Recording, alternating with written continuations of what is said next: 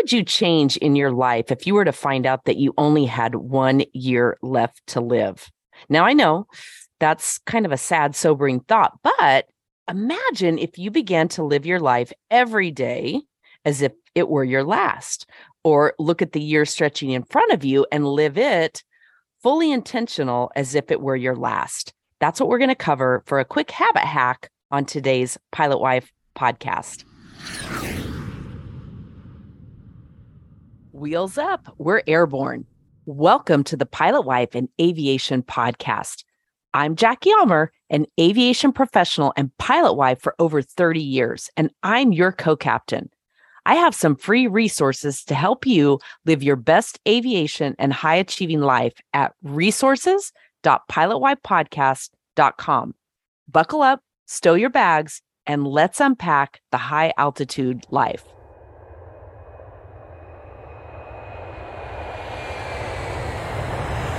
So I know for me, a lot of things came to mind about doing things differently, going on more overnights, uh, going on more couples trips. A lot of those type things really came to mind for me. Now, obviously, uh, my kids are grown and gone, and my situation is different today. But I look back and I'm not one who likes to look back with a lot of regret by any means, but I do look back and very often think, there are some things that I would have done differently. So if you want to take this as advice from someone a little older and wiser, if you're still in that situation where you have children at home and are trying to find time, alone time, couple time between their trips and all the different things that go along with that.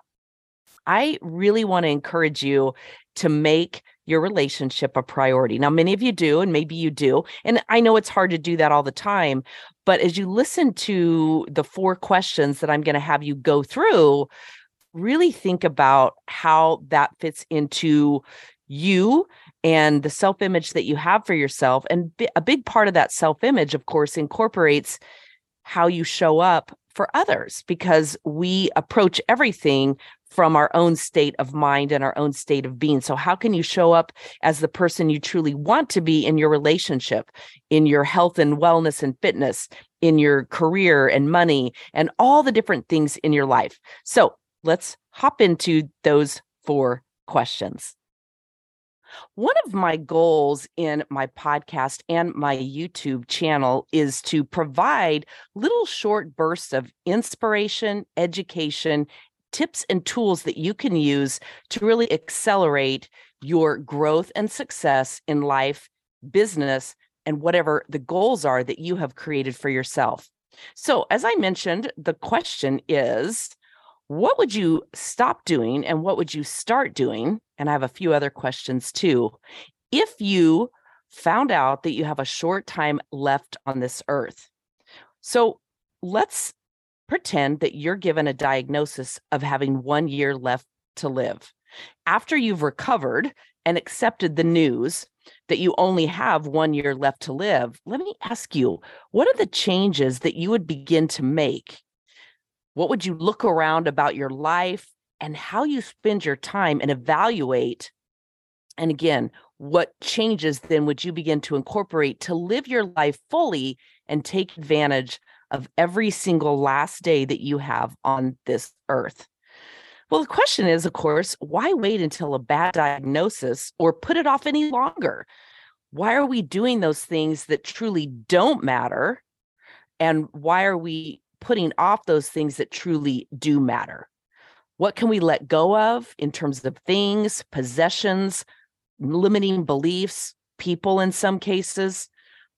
What can we do to really ramp up our life? So, question number one to answer is if I only had one year left to live, what would I stop doing? And I want to encourage you to get out a sheet of paper and really spend some time on this. Do more as a peak performer and a habit hacker, do more than simply listen and think about it. I want you to actually get out a piece of paper and do it. If I only had one year left to live, what would I stop doing?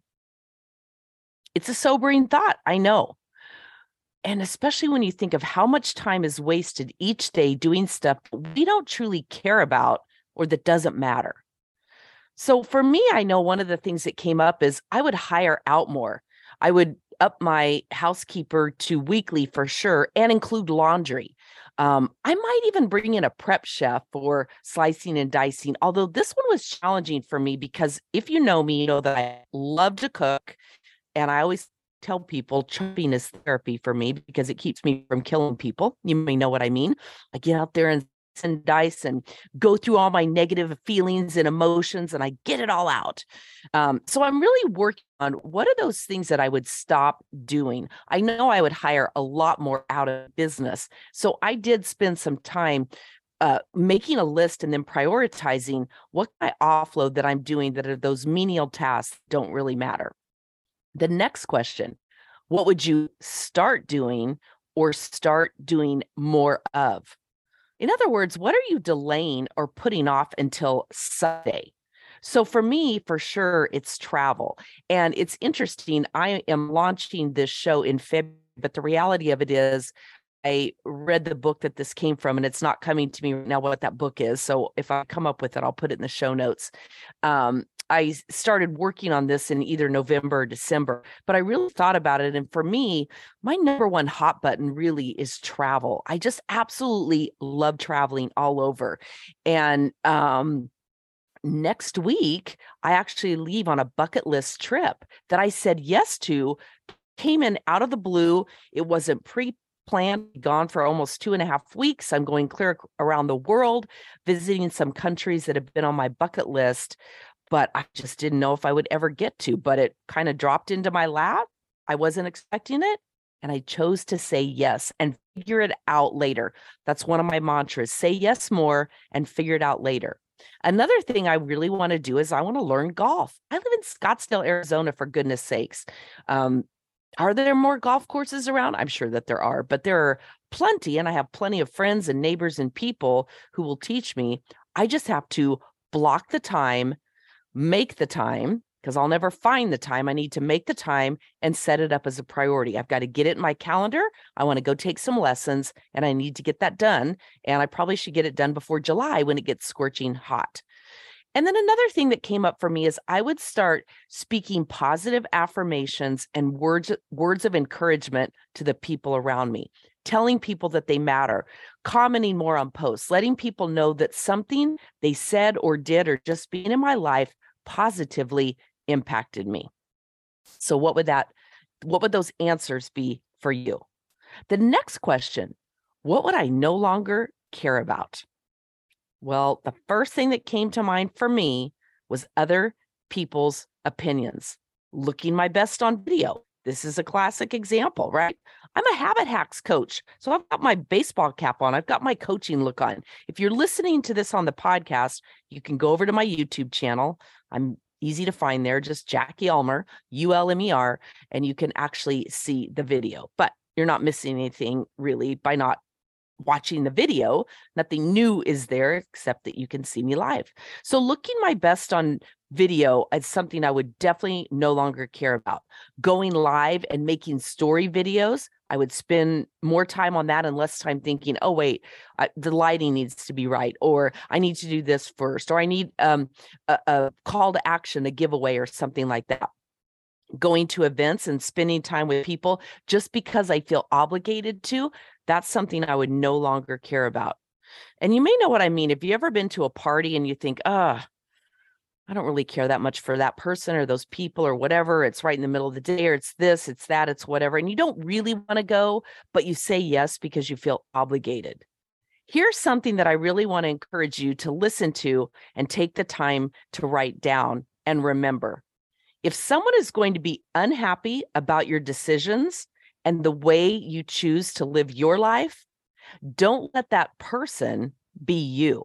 In other words, don't let you be the one who's unhappy with your decisions or the way that you're living your life. And in other words, don't be a people pleaser. And then what would I care more about? That's the next question. What would I care more about? Well, for me, I would slow down a little. I'm a three on the Enneagram. I've talked about that before. We're performers, achievers. I'm a type A, I'm a red, whatever you want to call it. And I remain in action. When I see anything, I always think, how can I make this effective? How can I do this more efficiently? And so for me, I have a tendency to too often power walk. So I thought about it and I thought, you know, I would slow down a little on my walks in nature in silence. I would turn off the podcasts and the noise that runs through my ear. I would get out in nature and walk and really listen to the birds and watch the bunny rabbits running across the golf course and look up at the boulders more in the sky and the saguaro cactus and all the things that surround me. If I'm at the beach, I would really listen to the sounds of the waves and smell that ocean air and really allow my senses to experience the beauty of nature and the pause that we can take when we get out in nature. So that's one thing for me. I would also slow my yoga practice down, stretching and settling into my body more and feeling it and and I, I don't want to say pushing it, but but expanding it to lengths that it can go, holding those poses longer and learning what I can about myself there's an expression out there that says meet yourself mad. It's a yoga expression. And I remember when I first heard it for yoga, I thought, what? I don't even know what they're talking about. Come on, can we make this go a little faster? Can I sweat a little more? Because when I first started doing yoga, I really approached it from, all right, let's do it. Like my workout routine, right? So um, it wasn't until years later when I really did slow down and and move deeply into some of those poses that that I opened up an emotional level that I wasn't expecting and I actually had a total meltdown and cried while I was home alone nobody could see me I wasn't at the gym um, and honestly I don't think I would have allowed myself to experience that in a crowd because my competitive nature kicks in when I'm in a yoga class. I'm just sharing honestly the way that I've approached those things. It's not something I'm proud of, it's something I've worked on. And that's why doing yoga for me at home has been so effective. But it really made me understand what it meant to meet yourself on the mat, to open up emotions and to allow yourself the time to get into your body, get into the sensations of your body, and feel what's out there. So, those are the questions that I want you to review and ask yourself if you knew that you only had one year left to live, what would you stop doing? And then the next question, what would you start doing or start doing more of? And in other words, what are you delaying or putting off till later? Uh, the next question, what would I no longer care about? In that final year, what would I no longer care about? And then finally, what would I care more about? So, with that, I want to really encourage you to live every day to its fullest. I know that's cliche. I know you've heard it before, but live every day as if you've been given that diagnosis. Because the reality of it is, none of us truly know when that last day is going to come. I'm Jackie Ulmer. Thanks for listening.